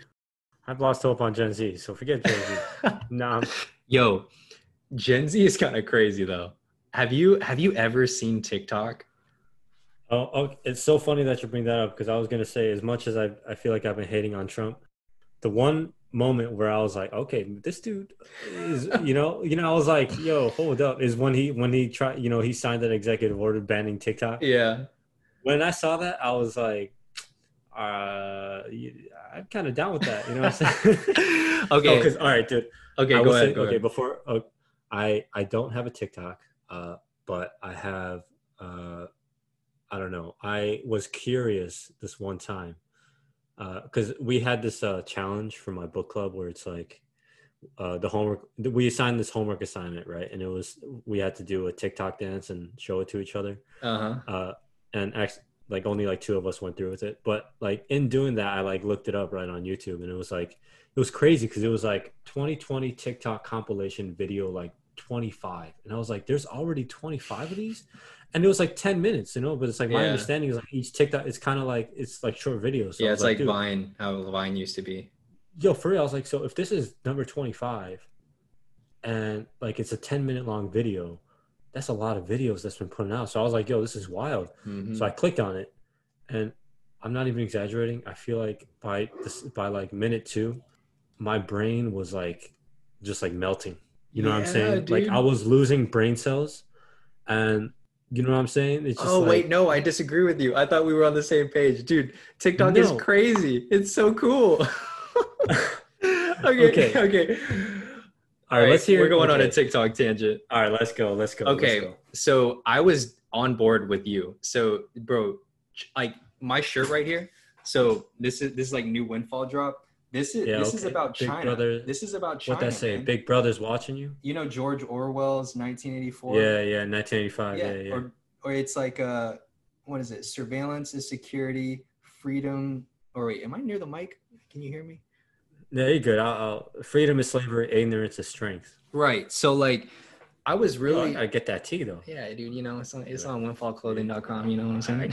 yeah, I'll browse after this. so um, so actually, you know, one of the things with this recent clothing drop was I was doing, um, I was inspired to do all this stuff about Asian American issues with COVID and stuff. And I was doing all this stuff to promote and celebrate Chinese culture, right? Because Chinese were the one that were like being attacked specifically, and other Asians yeah. were more so like kind of the the auxiliary. That's not the right word, but like you know they like scapegoated. Yeah, yeah, they just got scapegoated as well because we're Asian. Yeah. But you know, my wife actually checked me, and she was like, like it's it's great, you know, it's beautiful what you're doing, but don't forget, you know, like China isn't perfect either. And and I started like I took that to heart, and I was like, you know what, I need to have like a well-rounded perspective on this stuff too because it's not that black and white. And i started to like dig deeper into china you know and dude china's crazy. I don't think we remember but china is a communist country. China persecutes christians. They burn churches. They like arrest christians and and they like burn bibles and ban it. And they have social credit and they like surveillance. They have you know what social credit is bro? No what the was that some kind of black mirror stuff? Yeah it exists. They have social yeah. credit they have like so like if you like help an elderly woman cross the street like a score? A score. And it affects yo that's straight up that's straight up black mirror. Dude and it affects like your your ability to like ride public transit and like get jobs and like all this stuff. Like if you have incredibly low social credit you ain't getting in nowhere. And like they surveillance it through cameras to like see who you dude this is real. Like and Duh. and and i don't know like um i believe his name is like Wei Luang or something. I mean, I don't speak Chinese, so I apologize for butchering it. But the original whistleblower for COVID, so it was like a, it was like in a group like WeChat probably, um, yeah. like their version of Kakao and like you know their their chat whatever. And he's talking yeah, with yeah, other doctors and he's trying to warn these other doctors like, yo, I think this thing is like going to be a problem, like this COVID thing or whatever. Before it was a huge thing, and and that got shared in some capacity and the chinese government silenced him and they said bro you need to stop this. You are like fear mongering and blah blah blah. So they silenced him. He caught coronavirus and died and then coronavirus spread everywhere and then like it became this global pandemic. And uh, dude the chinese government were like they were more concerned about their public image and controlling the people rather than the safety of their people and also the entire world and and now one of the reasons why th- this is one of the interesting things in which i can understand something i didn't understand before is that the reason why Trump calls it the Chinese virus is because China started saying that Americans brought the coronavirus to China from their soldiers. So, and then, yeah, so then Trump started calling it the Chinese virus as a rebuttal to them and being like, screw you, it's the Chinese virus. Oh, and, oh, word? Yeah. So, like, he wasn't, Yo, I mean, that's pretty gangster. Yeah. So, like, I understand where he's coming from, but at the same time, I have to make a, I have to make a decision because I have to realize even though I understand what you're doing and you're trying to get back at China for something they're doing wrong, you are adversely affecting your own people. Mm-hmm. And that is what yeah. is priority. So you should not call it Chinese mm-hmm. virus. And that that's like yeah. kind of the the perspective that I'm coming to. It's like you can understand where someone someone you can understand where someone is coming from, but it is your you have to have the ability to discern between different perspectives because they're going to be mm. they're going to be very compelling. You know, like I get why he does it, why why he said it, but I, he he is not prioritizing the right things. And that's the same thing that we're talking about with all this other stuff. If i can show you empirical evidence that asian americans are suffering from your rhetoric inside of your own country is it really worth it to take a jab at china at that point? No bro. For like real. like focus on your people man. Like like and yeah. that that's the same sort of thing that we're talking about with all this different stuff man. Get your priorities in line. Check yourself. Evaluate your own intentions. Search your heart bro. And our hearts are messed up man. Hearts are messed up. Bro we got to get someone from china on this podcast man. That's crazy. Yeah man. Yeah. I, I, would love to. That'd be that'd be sick. Dude. Dude, that's the same thing where uh, I don't know if you remember this, but Trump called Kim Jong Un the Rocket Man. You remember that no, on Twitter? What he called? Wait, what? yeah, Trump and Kim Jong Un went on like this Twitter like rap battle. Okay, you know first of all, Basically, Kim Jong Un has a Twitter. All right, so I don't know. I don't know if it's like I gotta. It's I gotta get back on this, but but yeah, it was something where he was going back and forth with Kim Jong Un or his PR or whatever. Uh, but like, and he called him Rocket Man, and I. I gotta say, in that moment, I remember I, I heard about that and I was like, okay, that's pretty savage. That's pretty funny. You know, like, and then it was like, you know what I mean? I like moved a little closer to understanding, like, yeah, like, like what, right. like his is appeal to people and stuff. Like, yeah, I'm like, all right, that's that's pretty savage. Yeah. But then also, it's like the different ramifications that, like, these unintended consequences that, like, it yeah. seems like he doesn't. Yeah, I totally get that. Yeah, that that's one of the things that has really permeated my life lately, and it's mm-hmm. it's the responsibility that we have as leaders and I don't mean leaders as you and me on this podcast, or me as a clothing brand owner, or your professor, or your teacher, or your boss. Yeah. I mean a leader yeah. as someone who believes that they have the ability and also the duty to spread goodness into the world. That's a leader. And Absolutely. same because- same thing that we talked about before. All all the all four people that we interviewed said that, and and I mm-hmm. I heard it they were like, mm. you need to stop looking for other people to be leaders and you need to start recognizing that you are a leader. I was going to say, all the best leaders are first the best followers too. So mm-hmm. from a Christian from a Christian perspective, again, going back to like, do you understand what the fundamental teachings and what the fundamental values of being a Christian are? Mm-hmm. And before you can be a leader, you need to really search inwardly and ask yourself, am I living out these values? Yeah. And leadership, something that we've been talking about this podcast, leadership isn't always loud. It's not always big. It's not always standing on a pedestal speaking to thousands of people. You know, leadership starts from the microest of levels.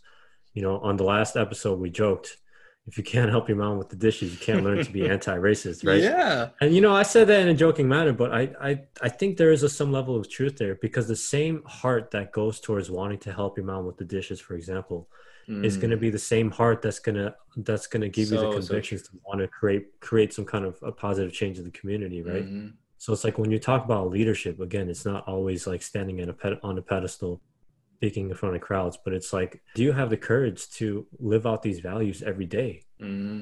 in any situation? And I feel like sometimes when you talk about living out a Christian lifestyle and evangelizing, there's a certain stigma attached where it's like, you know, you see like the Korean ajumas at H Mart like ringing bells and handing you flyers, and you just like get scared away from that, you know, you know, and that is one form of evangelizing, but it's like that's not what it always means to live out a Christian lifestyle, right? Like it doesn't have to be so in your face like that too. It's like how are you showing people love? How are you showing people empathy? And how are you showing people kindness every day? Uh, like to your neighbors, whether whether you think of them in a negative way or in a positive way, like are you showing people that level of forgiveness that is being shown through you to you through through the love of Jesus Christ? You know yeah. what I'm saying? It's like those are the fundamental values that Christians need to understand. And when I say Christians, I, again, I'm speaking to myself here. It's like you need to understand that if you can't live that out again at, at a micro level, there's no way that you can be a leader in a community, in a church, in an organization. It doesn't matter. Like it starts from you looking inward and creating that change from inside. Mm-hmm. And that'll permeate to different aspects of your life. And that's one thing I've really, really been challenged on this podcast. Um, and especially with the last episode, you know, it's like Christianity and you know my my faith and social justice are the same thing. Mm-hmm. it, it, intertwines. My faith and how i approach my work is the same thing. My faith and how i approach my relationship friendship you know whatever it is it's all the same thing because it should all come from the core values that i'm trying to live out. You know what i'm saying? Art of so, the dragonfly. art of the dragon yo. Yo i i think that goody articulated it so well. And he said it's almost as if the injustices that are too close to us are too much to bear. And I think that's one of the reasons why we separate our faith into these segments into our life, especially when it comes to like evangelism and like loving people and stuff. Fact, because yeah. it's so much easier to and not not to knock these ajimas I mean, it's great the, the work that they're doing, you know.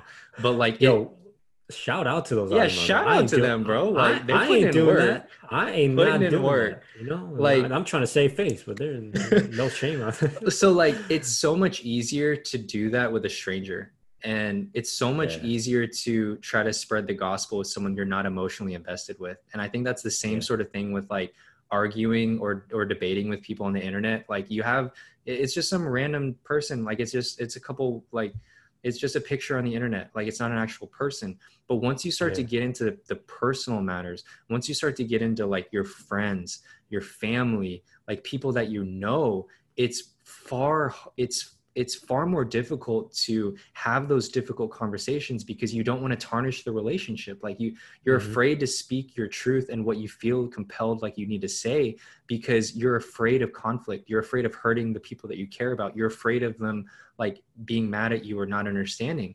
And it's it's almost as if that's too much to bear. So we separate it. We emotionally distance ourselves mm. and we we segment our lives to say okay on sunday this is when i go and evangelize to like random people on the street but i'm not going to try and spread the gospel to my friend that i work with because i i know he's not going to get it you know like he's just doing him and like maybe i can maybe i can just like kind of show him the gospel through my actions you know like no all of those things are scapegoats. All of those things are mm. excuses that we tell ourselves in order to justify why we don't want to take action. And for me personally i'm done doing that bro. I'm done giving myself all these rationalizations and justifications for why i shouldn't do something and i'm just going to do what i goody said this do what you know to do is right and we know mm. man we choose to ignore and the same sort of things that mm-hmm. we're we're like criticizing other people for you know specifically trump supporters like oh you're like being you're like blinding yourself to what you should be doing and what you should be prioritizing. We do the same thing bro. And that's the same thing that that is exactly what i was convicted by with goody. It was like i'm not really about it man. Like i'm not really i'm not meditating on these issues i'm not hurting for these issues i cried for jacob blake because i felt it then man i didn't cry yeah. on these other things man and that's not to say I didn't care. That's not to say I wasn't passionate, but I wasn't about it, man. And that's mm-hmm. why that is why even my like convictions that I've had since like whatever 2012 or whatever for all these issues, specifically working with black artists and having black friends and like feeling being blessed to know all these people that have given me a perspective in which I I can understand and empathize in a way that I couldn't if I didn't know them personally. And even then, it still would fade away. I still got to the point where I started getting desensitized on social media and I was like, oh, this is just too mm-hmm. much, man. Like I need some yeah. I need some memes. I need some like I need some goofy stuff, bro. And but then I started realizing it's it's not one or the other. If you look at my feed, I have like four Black Lives Matter posts, and then I have like a meme, and then I have like, yeah. and then I have like a God is good post, and then I have like, yeah. like my my Twitter straight up. I think it says like like God is good in between like five Black Lives Matter like critique posts. like, you know, because I have the yeah. ability to maintain all these different perspectives because just because things are going terrible in the world doesn't mean that God isn't good. Just because a George Floyd and, and Jacob Blake just happened, just because that that stupid white boy got got shot and killed protesters and is in custody and not killed you know and i'm not i'm not mm-hmm. saying that i wish he would have been killed i'm saying that i wish that jacob blake wouldn't have been shot that is what i'm saying yeah. and i am not going to let that change my foundational worldview that god is good that the world is broken and that is my duty to work alongside god to bring about his will in this world mm. and i'm feeling it amen yo I'm you feeling it yeah bro. dude you Goodness, yeah. Take take take a sip. Yeah, take, take a sip, yeah. bro. I'm kind of ashamed. This is a Dasani. Y'all can't see it, but this is Dasani. Uh, I mean, how are you how are you gonna be all like, yo, I got the okay, Ozarka okay. filter all up in my house and pull up with the Dasani water bottle? What? Here's the, the thing. I'm gonna try to rationalize yo. it. okay, my mom only drinks. My mother-in-law only drinks Dasani. She doesn't like how Ozarka tastes. So, yo, does she listen to the podcast? No, she doesn't speak English. we need we need to translate it into Vietnamese. we need a translation team up in here, man. Goodness. Yo, one of the one of the things that I think about, um, because here's the thing about me, dude. I'm incredibly idealistic. I love visions, and I recognize that perhaps may, maybe not everything I I imagine is in line with God's will and will manifest into the world, but I can work towards it. And if I think that it's you know good, then it could. I like to think that, dude, if this podcast like kind of blows up in a sense, there will be no more of of you saying, uh, you know, if I had the data, it would be, yo, Jamie, pull up that, pull up that data, bro. yeah, we're gonna get a data guy, and his name has to be Jamie. pull that up, Jamie. Oh, Jamie, pull man. that up. so man, funny. um, so funny. Amen to everything you said, though. For real, uh, I'm kind of at a place where I feel very humbled, man. Like I was saying in the beginning, because when you first approached me with this idea of doing this podcast, I didn't really know uh, where it would go. You know, mm-hmm. it's just I, I was just down with it, and I was like, let's do it. Uh, and now I'm we're in a place where about two months in, um, and yeah, it's just like 2020 has been crazy in a lot of ways for me personally, and then also just like with all this news that's coming out, you know what I'm saying? Mm. But I think this podcast has been like a real, truly like a big blessing in my life, you know what I'm saying? Like, not just from an, an aspect of me like dipping my feet into the creative space and, you know, uh, getting myself out there and, you know, voicing how I feel and, and interviewing all these people, but it's like, I don't know. I just feel like I've learned so much. Mm-hmm. And I've really been challenged at a level that I really have never been challenged before, you know? Definitely, um, brother. Me too. And I'm I'm being pushed beyond my comfort zones and you know, I gotta say a lot of times it takes some time for this stuff to kind of marinate in my mind. Um, but I feel like this through this process, like it's it's like a slow change, you know what I mean? Like mm-hmm. every day, like the more and more I think about stuff that Goody said, the stuff that Mel said, the stuff that Melanie said, what Ricky said, even and even in the episodes where we're just chopping it up, you know what I'm saying? Mm-hmm. Like every now and then I'll just kind of think of something. I'm like, man, that was dope. Yeah, was yeah. You know, I'm like, yo, that was that was hot. You know mm-hmm. what I'm saying? Mm-hmm. And I don't know. It's um prior to this year, I don't think I've truly understood like at a at a deep level what it means to like let God work in your life. You know what I mean? Mm-hmm. And I feel like uh, this past year, year 25, I felt that in so many aspects of my life where it's like I've I've kind of let go in terms of like trying to control my life, uh, but more shifting it of like having having faith that God will lead me in the right direction. Mm-hmm. And I think with this podcast, it was definitely one of those things and mm. it's definitely one of those things that's continuing to happen because like you were saying dude like we didn't even know who our guests were going to be outside of Ricky. yeah dude we and like, sure, like y'all don't know i'm sure it looks kind of official yo, but we were scrambling bro like we, yo, we was scrambling dude like and it, it, you know it's like it's funny being a part of like all the back end stuff and then seeing the final product put out there and it looks very like official. Yeah, we look all polished. Like in, the, like in the back end, I'm like losing sleep. I'm like, you know, staying up editing and just like it's like, dog, what is going on? But you know, it's like through all that, it's uh, it's it's like that first point that Ricky made in the first episode, right? It's like everything is necessary. It's all part of the mm-hmm. process, mm-hmm. and uh, I feel like I'm really being put into a place where it's like I'm being I'm being humbled to the point where it's like, uh, I don't know, dude. It's like I can't I, I can't go about the stuff alone, you know? Mm-hmm. And I think this podcast just represents so much of what I was just saying. So I think uh, wrapping up our first season with that interview with Goody, it just couldn't have been more perfect. Because, like, yeah. on Friday, when we released, it was actually the anniversary of MLK's "I Have a Dream" speech. Mm-hmm. It was the anniversary of Jackie Robinson breaking the uh, the color barrier in in basically in pr- pretty much in professional sports. Mm-hmm specifically in baseball. And then it was also the anniversary of the killing of Emmett Till. Um, and I think people don't realize like that's a story that gets swept under the rug. You know what I mean? Mm. Like if you need any kind of example that there's a history of systemic racism yes. against black people in America, look no further than Emmett Till. Emmett Till. You know what I'm saying? And again, I'm going to quote Dave Chappelle again.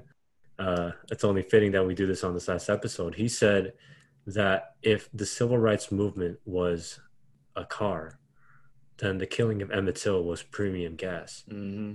And the really the turning point was not just his killing, but it was when the press got out about it and his mom decided to do an open casket funeral and pretty much the whole nation saw just like how badly this dude was just beat and murdered and how just how terrible it was. And actually, what doesn't get talked about enough is his killers, his two killers.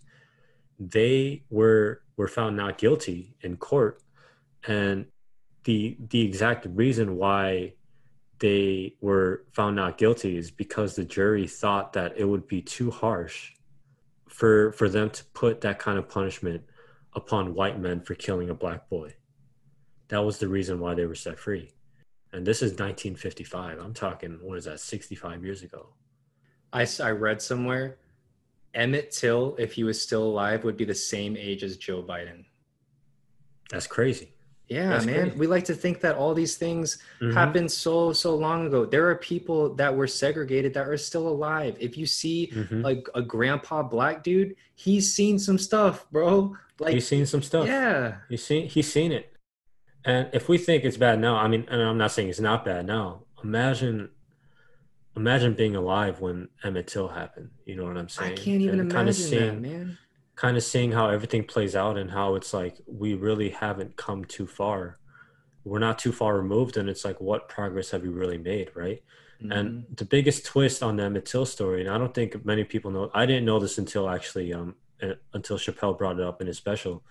But his accuser, Carolyn Bryant, lied about Till. She lied about the whole thing. She lied and said that Emmett Till made verbal and physical advances on her while she was working at the convenience store. 14 year old boy, Emmett Till. 14 year old boy from Chicago moved down to Mississippi and and that's where he got murdered. And right before she died, she she openly admitted that she lied. And it got published in a book. So again, I'm gonna quote Chappelle again because he he said it so eloquently in his special if that didn't happen, if that, if the killing of Emmett Till didn't happen, the civil rights movement wouldn't have advanced as quickly as it did. So like you take like an independent situation like that where it's like you see the pictures, you see the read the details. He was he was brutally beaten, mutilated, murdered, thrown into a pond. His body wasn't recovered till three days later. And to make it worse, like his accuser lied about it. So he died pretty much for no reason. And on top of that, his murderers got found not guilty because they didn't want to charge a white man for killing a black boy 65 years ago. This is America. But you look at it from a different perspective and say, wow, if it weren't for that, you know? Here's my perspective on that. I see I see all that, you know, everything is necessary, everything everything plays yeah. out, you know. But here here's my question to anybody anybody that's listening to this. Are you going to let more black people die in order to fuel this tank or are you going to fuel it? Are you going to just let more and more people die? I dude i thought i thought george floyd was it. Not it you know but like for real. like that was like dude like people started defunding the police like like it became serious for you real. know for and real. then this happens with jacob blake. I'm like this is not going away. Like and and seeing all the comments of like people like trying to justify all this stuff. And i'm like we need to build a coalition of conscience. We need moral courage leaders. And that is you. Whoever is listening to this this isn't we're talking about somebody you know. We're talking about you man or woman yeah. or whatever you would like to to, yeah. for us to call and you it's, and it's and it's us it's us and it's us too, yes before, absolutely before them, you know absolutely so I don't know, man. It's just when I consider everything that we discussed just right now and all the interviews that we did, um, it's a lot to digest, first of all, but it also it I feel like it's putting me in a position where it's like I got to do something, you know. Mm-hmm.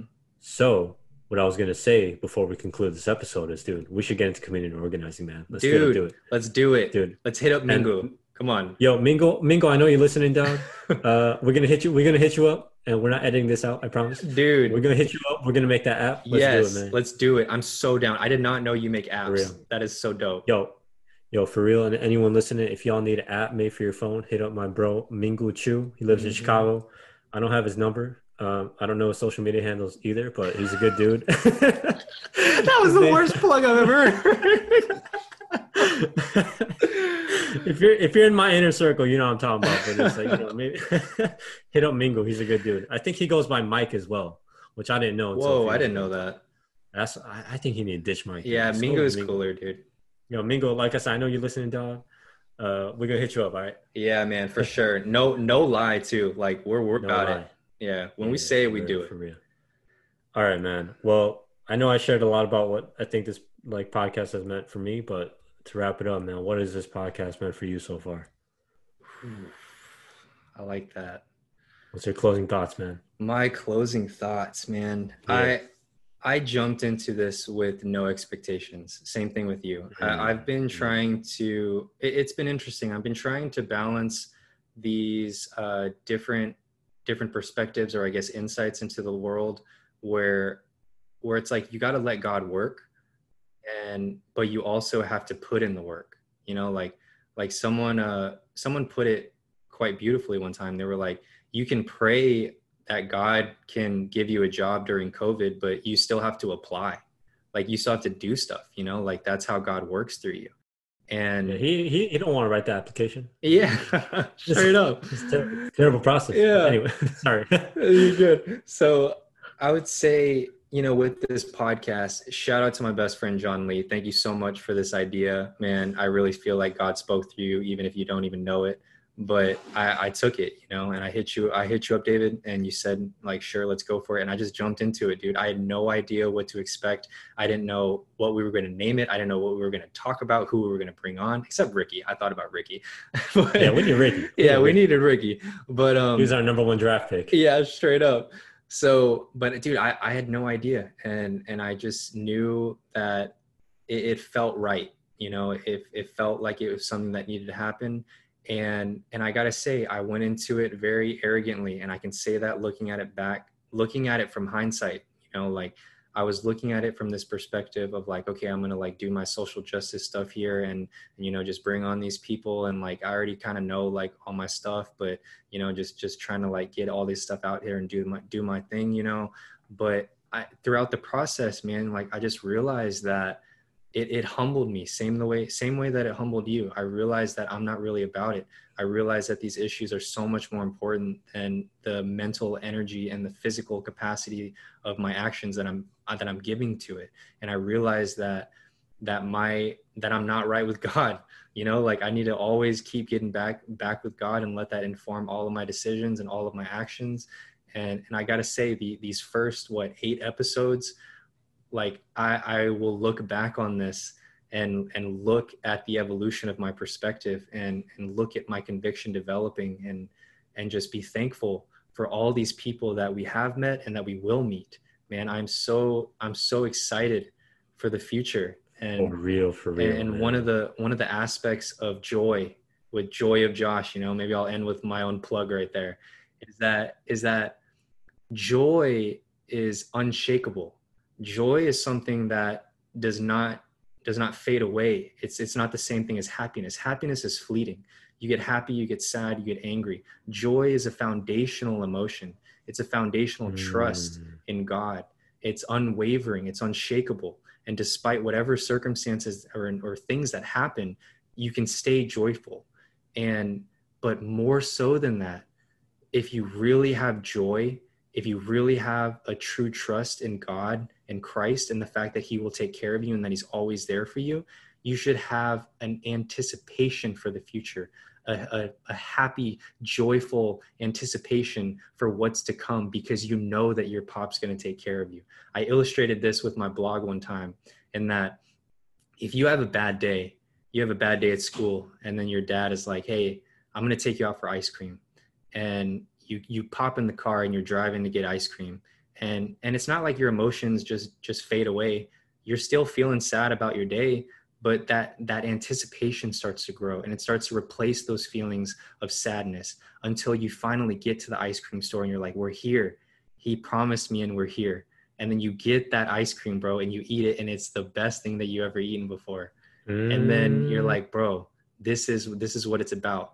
My, my pops will take care of me and and it's illustrated so so eloquently in the bible and it says says something along the lines i'm gonna paraphrase like if your earthly father who is a sinful man will take care of you in that way how much more do you think that the that the father above will take care of you and i've been mm. meditating on that so much man i've been trying yeah. to trying to implement in that my implement that in my life man like like why am i so so fearful? Why am I so shakable? Why am I so unstable and inconsistent? It's because I don't really believe in my heart that God's got me. I may believe it in my head, I may believe it, I may seem to believe it on this podcast, on my blog, but do I really believe it in my heart? And if I really believe it in my heart, then it'll manifest in ways that that are just natural.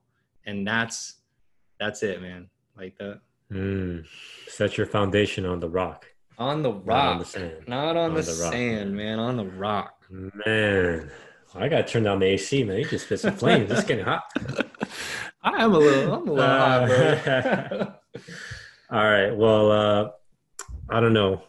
I I've had a great time doing the season one. You know what I'm saying? Uh, too, to all our listeners, thank you, thank, thank you. for listening you, in. honestly, for, for real, us, uh, you know, for people who've reached out and gave feedback, gave your support. Honestly, uh, for real, for real, thank you. Um, mm-hmm. But yeah, again, this wraps up our season one, where we've been covering Black Lives Matter and uh, Black social injustice uh, in the U.S. and globally, also too, because we had no yeah. on here. But um, global anti-blackness. Um, and so after this, uh, Josh and I have a little hiatus coming up, so we won't be dropping episodes for maybe a couple weeks, but we do have some exciting things coming out uh, with new promotions. Uh, uh, you know, just new new developments coming your way. So stay tuned. Uh, but for real, thank you everyone for tuning in. Uh, it's it's been a pleasure. It's been an honor Absolutely. so far. Uh, and yeah, we will see you next season. Yep. All right. Peace. Peace out.